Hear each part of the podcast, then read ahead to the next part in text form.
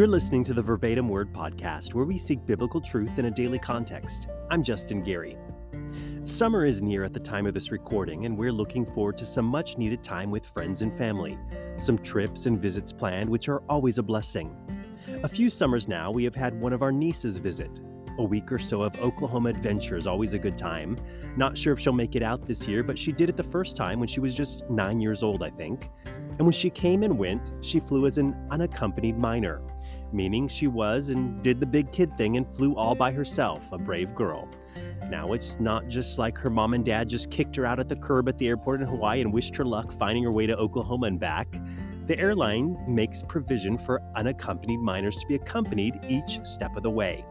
Parents or guardians can go to the gate to see them off. A crew member boards them and gets them situated.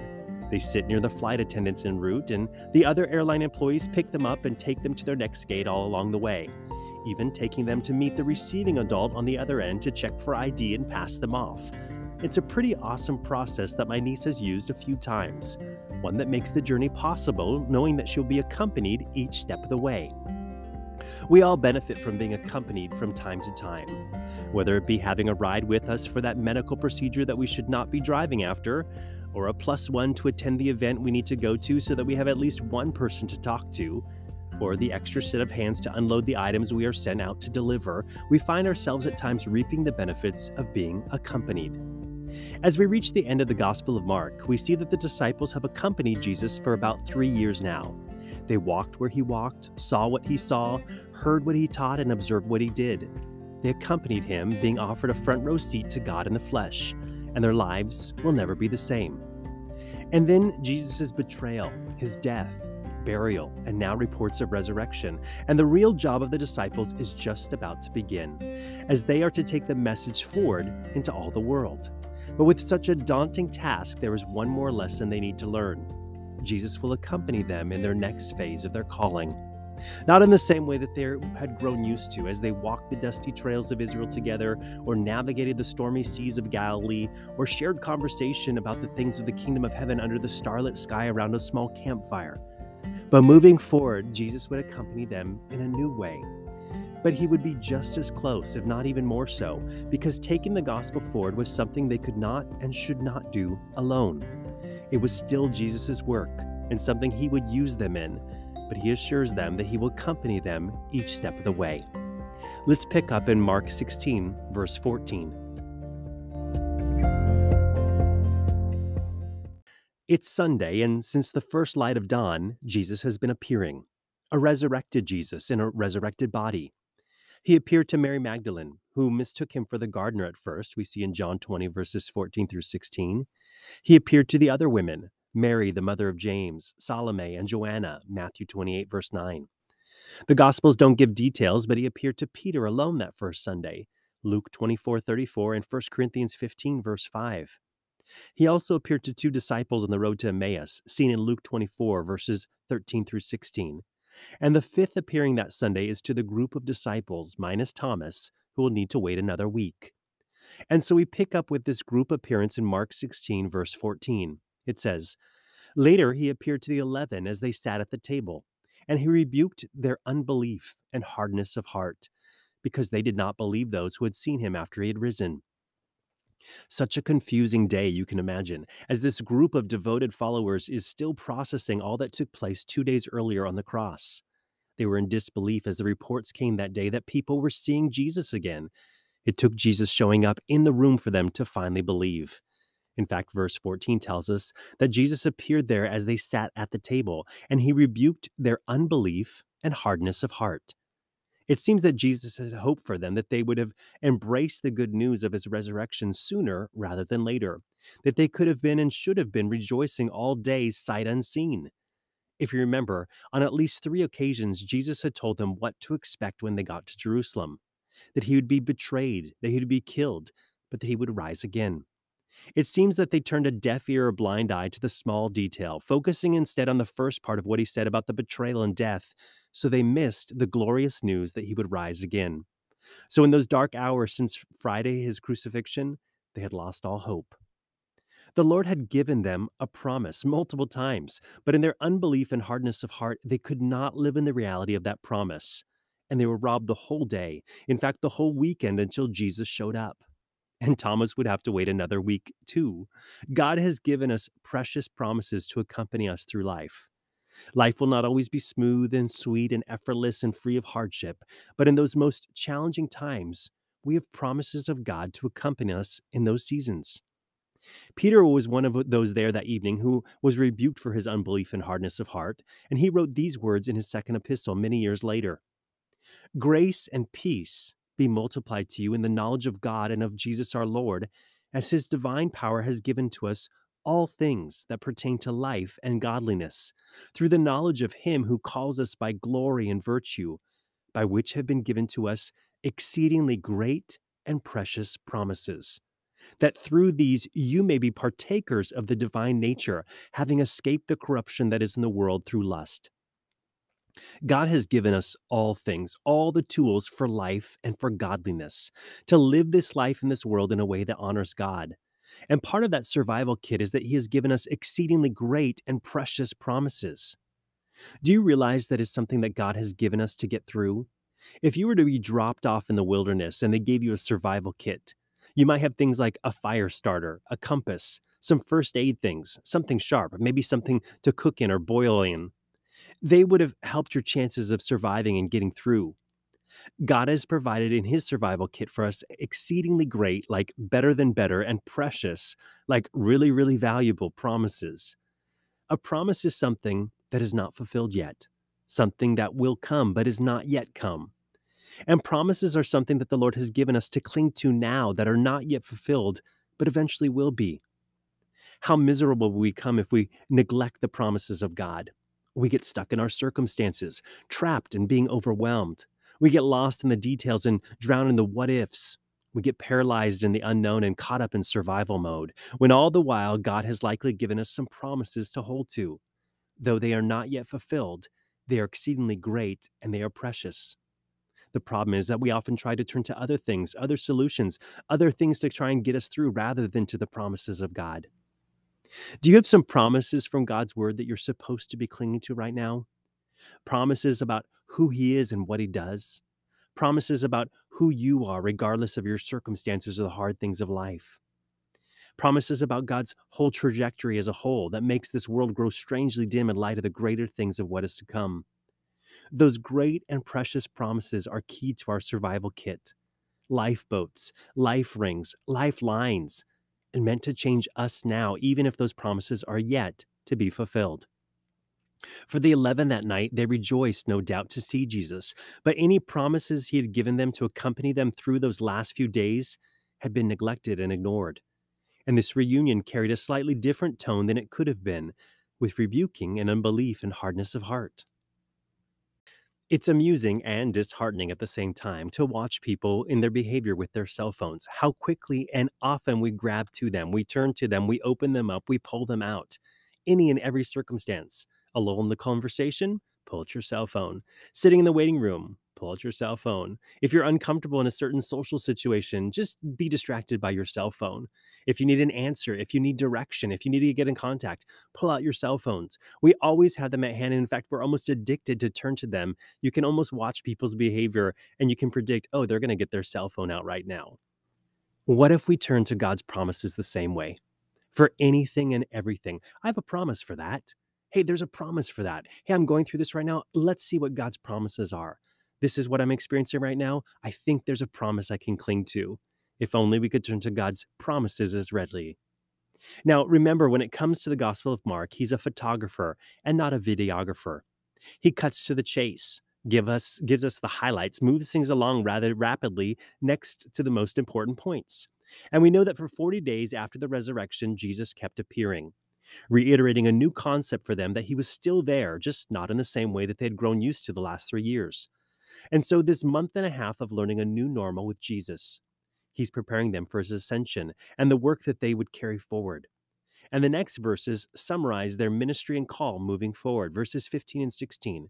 And Jesus said to them, Go into all the world and preach the gospel to every creature. He who believes and is baptized will be saved, but he who does not believe will be condemned. They believed the message of Jesus and saw the proof of the resurrection. They now had the complete gospel. And as followers of Jesus this side of the resurrection, there were some things that would accompany their faith. That is the thing, the thing. Salvation, well, it's free. Jesus paid it all.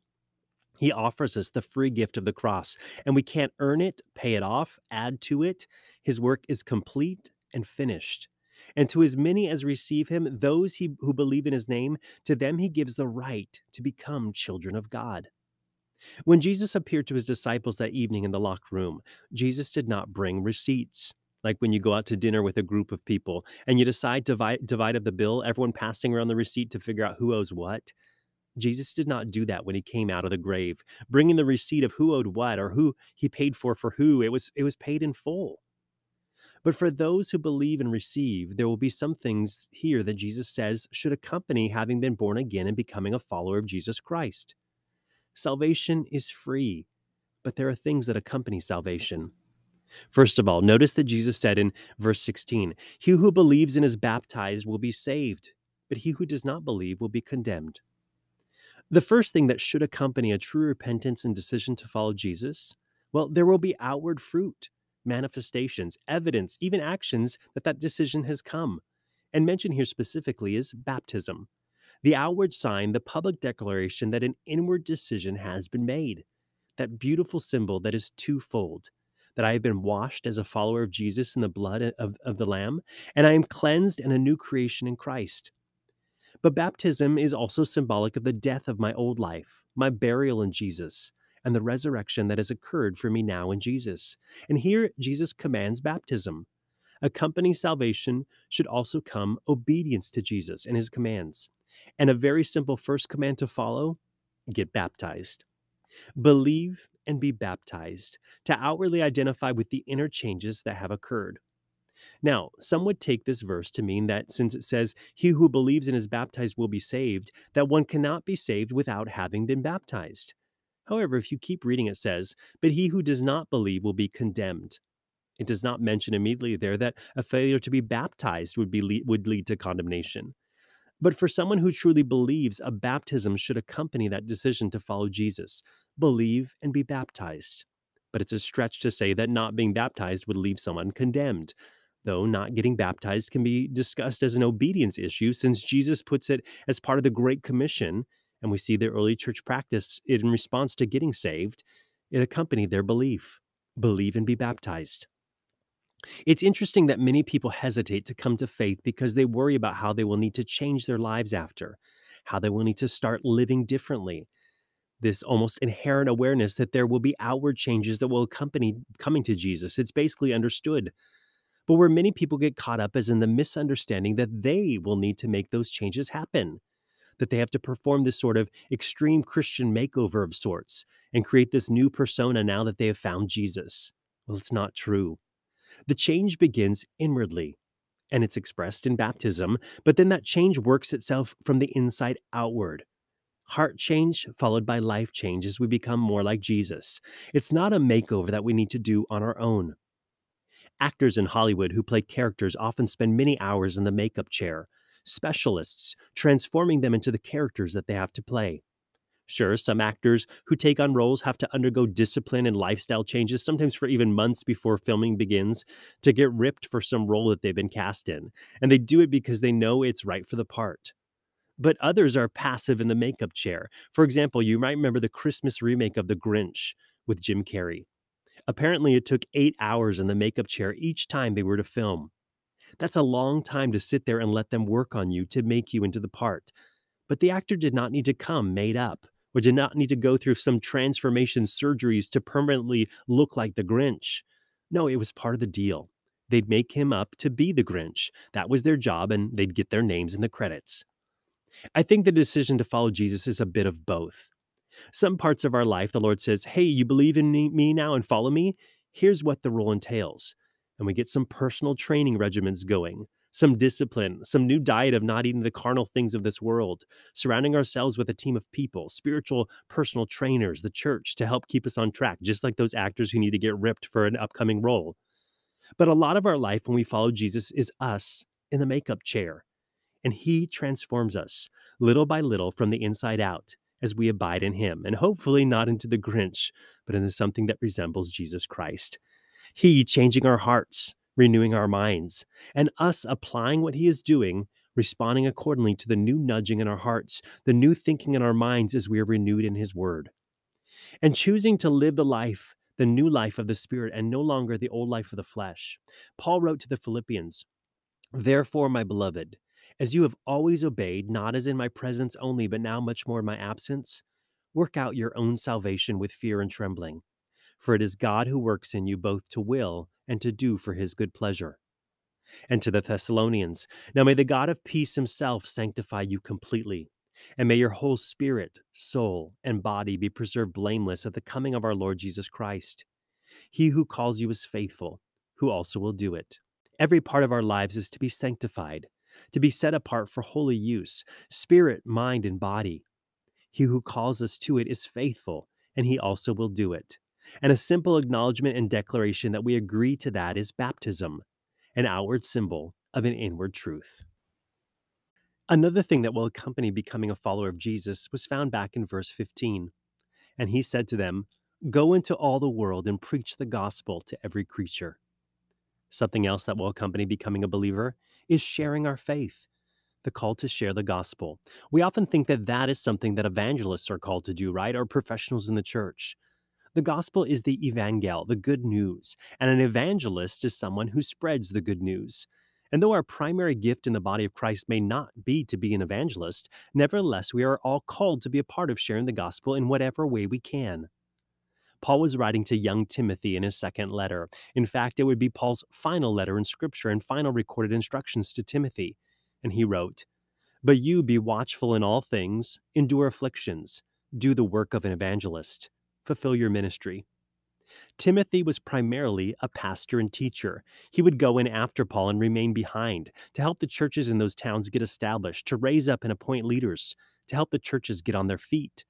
But Paul told him that he would need to do the work of an evangelist too. And even though it was not Timothy's primary gifting, it was still something he was called to do, as are all of us, to go into the world and preach the gospel to every creature. It's the collective call of the church, but the individual call in our lives too. That does not mean that we will all end up in Africa or need to head out to the street corner to stand on a milk crate and preach to strangers, though some will be called to do those things and will see fruit in their obedience. But all of us have a part in spreading the good news of Jesus, that he has come and saved us and wants to do the same for others. And it's not like that by receiving the gospel and becoming a Christian, you're now part of some network marketing pyramid sales thing where you need to do your part to keep the thing going. It's an outflowing, something that accompanies the work that Jesus has done for us. We're to tell the world. In our on demand world, people are quick to tell the world and post their thoughts on all sorts of things. Have a good experience? Post about it and see the impact. Have a bad experience? Tell the world about it. I just saw a friend on social media who posted about a bad airline experience. A number of posts, in fact, all after a computer outage at the airline. And they did not seem to handle it well, the airline that is. And this person was tactful but forward in their sharing about the issue. But sharing about the good things has been a game changer for many in our on demand world. I read a story about a lady in New York who had a TikTok account with her three sisters, and on a whim on a December night decided to go to a restaurant called Skirt Steak. She heard people talking about the restaurant's $28 steak dinners with all you can eat fries. So she went, tried it out, filmed her positive review, and sent it to her sisters to edit the footage. And two days later, it was posted. And by the end of the day, had hit 1 million views. The owner of the restaurant was working that day and looked outside and saw more than 100 people waiting in line to eat. The owner said, It's nuts. One day you're doing normal service, and the next you're doubling covers because someone posted a video of your food and the space. The power of sharing something good, even on TikTok. There were no online channels to share with in the days of the first church, but it did need to be shared. The good news is so good in our lives. We go out and preach it everywhere in every way that we can. Jesus tells the disciples this message was not to stay locked in the room with the 11 of them. It was not their secret to keep, it was their responsibility to share. Notice that Jesus uses the imperative verb go, not just wait until it comes to you, but go. Go can mean heading out geographically, going on that missions trip to take the gospel across borders and cultures. Go can mean stepping out intentionally to your friends and family, making an effort to steer the conversation toward the things of God and share what He is doing in your life and in you. Go can mean positioning ourselves in this world where we, we fit best in our careers, our hobbies, our interests, our social circles, and seeking Jesus daily for how we can bring the gospel into those spheres. Go can mean harnessing creativity and technology and steps of faith to innovate how to take the gospel to those who need it. Go can mean having a burden for and consistently reaching a particular segment of society with a need that can only be met ultimately in Jesus. Being a part of going is something that should accompany the gospel entering our lives. The ripple effect should extend beyond ourselves, and we shall not rest until we have seen it reach every creature. Is there a go nudging at your heart lately? Something that you feel the urge to press into, to rekindle, to pour into? It could be the call of Jesus, and it's his burden that he has shared with you. He paid the ultimate price to secure the gospel, and he longs to see it reach the fullest extent possible so that none of it goes wasted. As the gospel goes forth, Jesus mentions as well some of the other signs that will accompany those who believe. Verses 16 and 17. And these signs will follow those who believe. In my name they will cast out demons. They will speak with new tongues. They will take up serpents. And if they drink anything deadly, it will by no means hurt them. They will lay hands on the sick and they will recover. These signs will follow those who believe. The word there for follow is parakoloutheo. The root para means alongside or beyond. The word means to follow after. So to follow one is to always be by their side, to follow close or to accompany, to be right on the heels of someone. Jesus is saying that these things will follow closely, will be near to those who believe, that there will be signs that accompany those who believe, a supernatural element to their lives that was not there before. That, of course, comes because of the Holy Spirit, a supernatural element that should accompany our life in Christ. The Holy Spirit in the life of the believer gives us power to live this life for Jesus, power over sin, power and passion to love Him and serve Him. The Holy Spirit will bear fruit in our lives, Christ like characteristics that come from Him living in us and through us. And the Holy Spirit can endow us with giftings that are not part of ourselves, or heighten natural born talents and abilities that we, He harnesses for His work in a way that He gets the glory and that bears fruit beyond our own efforts. Jesus tells us these things to the group of 11 who are gathered in the room, timid and scared, that they are to go out of that room, break out of that rut. They're to go into the world and they're to preach the gospel beyond their limitations and borders. And as they did, these signs will follow those who believe. In my name, they will cast out demons. They will speak with new tongues. They will take up serpents. And if they drink anything deadly, it will by no means hurt them. They will lay hands on the sick and they will recover. This is not like a Marvel movie where the hero is born with some special enablings, or some science experiment or spider bite or something else gives that Marvel character some super cool human tricks. But the Holy Spirit will show up in the lives of those who believe. He will follow them closely, and these things will accompany the work of sharing the gospel by those with sin- sincere hearts to do so. Now, many people get uncomfortable with these verses, and others get too comfortable with these verses. What I mean is that some people write these off as apostolic manifestations of these things. As we see in the early church in Acts, demons were cast out, like the young fortune teller in Philippi, which was the catalyst to Paul and Silas ending up in prison there the new tongues, as on the day of Pentecost, and a first sign of many who came to faith in the book of Acts, declaring the wonderful works of God, praising him in unknown tongues. Serpents, Paul on the island of Malta after the shipwreck, reaching into a bundle of sticks, bitten, and they all waited for him to die, but he didn't. And the healings, too many to note, but even Paul's handkerchiefs and aprons were taken to those who were sick and they were healed. And truly, the early church did see these things accompany the believers as they took the gospel into a hostile, Christ rejecting world. The accompanying signs going along with them, power going along with the message that they were sharing, testifying that this was indeed the gospel and should be heeded. But those early believers, they did not have this before they came to Jesus. Even the disciples who had gone through a three year internship with Jesus Christ, at the end of the Gospel of Luke, he said, Luke, he said, Do not leave Jerusalem until you're endowed with power from on high. There was something more that was needed, something that would accompany the gospel, something that would accompany their calling and their charge to go forth. It was the Holy Spirit. For this timid group of apostles, the call to go was a challenge. It would be hard to leave their comfort, to go into the unknown. They would be fearful of things. So he gives them encouragement I will be with you, even in those hardest, most intimidating circumstances. But did these things end with the first apostles, the first tier of those who set the gospel in motion, a momentum that we're still riding almost 2,000 years later? Notice these signs will follow or accompany those who believe. They will not drive those who believe, they or lead those who believe. If we seek a signs and wonder filled life, our hearts are often amiss. But if we seek a Jesus filled life, we should not be surprised when the supernatural accompanies our life and our ministry, because Jesus shows up. And those are the things that he does.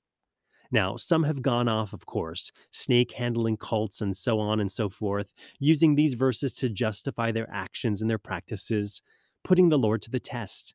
And in other cases, feelings of shame if you do not have enough faith to see a healing or experience a healing, because after all, Jesus said these things would accompany those who believe, that they would lay their hands and they would recover. So, does no healing mean no faith or no belief?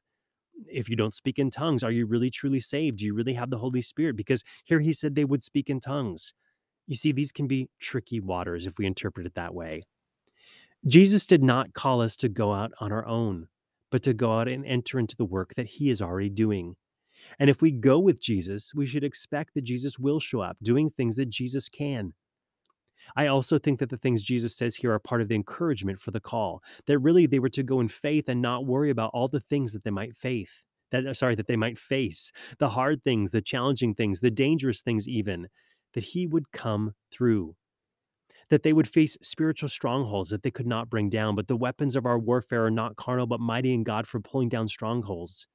That they would go through disheartening and discouraging times, but God would give them new tongues to praise Him in the Spirit, even if their own reasoning and understanding found it hard to praise the Lord in that moment. They could worship Him by faith, edifying themselves in those times with a gift that God would give them. They would find themselves in trials and circumstances less than ideal, out in the elements on their journeys, sleeping under the stars. And if serpents came along, they would be protected in those vulnerable situations because they were there with Jesus. They would not always have comforts and luxuries. They might drink something that could make them sick or harm them, even deadly, and the Lord could protect them. A whole new meaning of saying grace for your food, when you think about in many ages of church history, there were no FDA packaging rules, and eating on the road would be taking a risk, as many travelers today, even with our modern conveniences, have found out. They would face physical needs along the way as well, and God would provide the supernatural resources to meet those needs too. All a testimony of Him being with them as they did His work. And that is important to remember. In whatever Jesus calls us to, He accompanies us. He invites us into his work alongside of him, not sending us off to do it with our own motivation or resources, but inviting us to accompany him and he us as we partner together in the gospel. Let that be an encouragement to us. Are the things you are doing being done in your own strength, your own power, ability, resources, wisdom, and experience? If so, remember there's a limit to what you can do. You will hit a wall but asking Jesus to accompany you, or better yet, realizing that you are accompanying Jesus in what he is doing, that is when it opens up things for a new dynamic that perhaps you have been longing and wanting to see.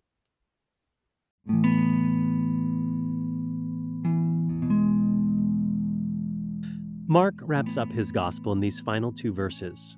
So then, after the Lord had spoken to them, he was received up into heaven and sat down at the right hand of God.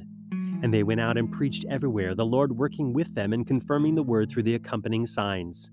Amen. Jesus was received up unto heaven 40 days after the resurrection. We get that story in Acts chapter 1, as they watched him ascend with a promise to return, coming in the same way. And now, sitting at the right hand of God, his earthly ministry complete, now living to make intercession for us and make plans for his return. Our salvation is accomplished. Jesus is sitting. There is no more else to do in order to accomplish our salvation. How good is that to know? Jesus is not pacing the marble floors of heaven, anxious about how he is going to take care of your next mess up, wringing his hands, stressed out about whether you will hold it all together. He's not crossing his fingers, just hoping you'll be conformed into his image. He is sitting down at the right hand of God. It's the place of honor, the place of power, the place of authority. In the parallel passage in Matthew's Gospel, Jesus said, All authority in heaven and earth has been given unto me. Go therefore and make disciples of all nations. What comfort and confidence there is in that, that Jesus has all authority in heaven and on earth. Over my life, over your life, over our world, He is in charge, all authority. What that realization can free us to do, embolden us to do, empower us to do. No wonder the first believers have such a profound boldness and impact on their world. They believed that authority. They watched him ascend, and in that confidence, they impacted that world. We read by Mark's hand, and they went out and preached everywhere, the Lord working with them and confirming the word through the accompanying signs. Amen. They followed through with what Jesus had done. But don't miss the verse we read a few minutes ago, just a few verses back. Jesus had rebuked them for their unbelief and their hardness of heart. But he, as he appeared to them and revealed himself to them in his resurrection power, as he charged them to go forth and promised them that he'd accompany them, as they watched him ascend and held on to his word that he'd come back, they went out and they preached everywhere, each stop along the way, at home, at the market, on the road, in the synagogue, everywhere. There was a need for Jesus everywhere. So they preached everywhere, and the Lord was working with them, through them, around them confirming the word through the accompanying signs. The word accompanying there is epakoloutheo. Sorry for my Greek. Same stem as a word that we looked at earlier, but this one's pre- prefix is epi, which means above or upon or on or over or near or at. These signs followed close upon them, followed after them, right on their heels. The word meant, meant to tread in one's footsteps, to imitate one's example. Well, whose example? Jesus' example. The work of Jesus was followed up by these believers of the gospel. It was not just enough that they believed, it was not just enough that they showed that they'd been baptized, or that they changed and bore fruit, or that they went out, but that they made an impact. The work of Jesus continued through them, as he desires to do through you and I as well. Jesus is still working today until he returns. He is working and he will work. And He has called us and equips us and accompanies us wherever He has placed us or wherever He calls us to go. We are not Christians just to have a better life or make things more palatable for ourselves in this world. We're fulfilling Jesus' mission, the Great Commission. And it is a thrilling thing to be a mm. part of, however, He calls us to do so. And that is my prayer for you as we finish the Gospel of Mark in season three of the podcast that you would take up the call, your call that you would be a part of making disciples right where you are or wherever He sends you. Can we just say yes to Him? Say yes to the work He wants to do in us and through us? There's no greater calling and purpose for our lives, is there? So, Lord, we praise you that you have made us eh, the way to be saved and that you have not left us as orphans, Lord, but you came to us the Holy Spirit sealing us and guiding us and sanctifying us and empowering us. Lord, change us where we need to be changed and use us where we can be used. Fill us where we need to be filled. May we hear your call and heed your call, and may you accompany us each and every step of the way. May we get out of the way so that you might shine through. It's in Jesus' name that we pray. Amen.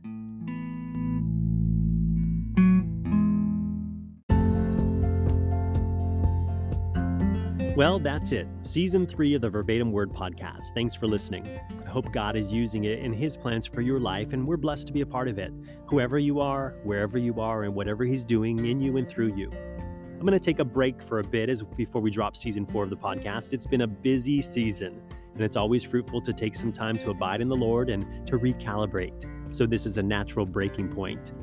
I may be dropping some bonus episodes in the meantime, so you might want to subscribe to the podcast so that you'll get those notifications when I do post something. But more or less, we'll pause for a bit as we gear up for season four. I encourage you to go back and re listen to any episodes that you've missed, or take a second listen to books that we've gone through. It's amazing how much we can get upon a second listen as we meditate on the Word of God, the Holy Spirit showing us new things. God speaks in new ways that we didn't quite get the first time or the Holy Spirit, Spirit brings to remembrance the things that He's already shown us in a more impactful way. So we have over 150 episodes up now. Find some in the archives to feed upon until season four. And if you're listening weekly and caught up at the time of this recording, we'll probably be back in August or September. So enjoy your summer. Stay in His Word as you seek biblical truth in a daily context. I'm Justin Gary.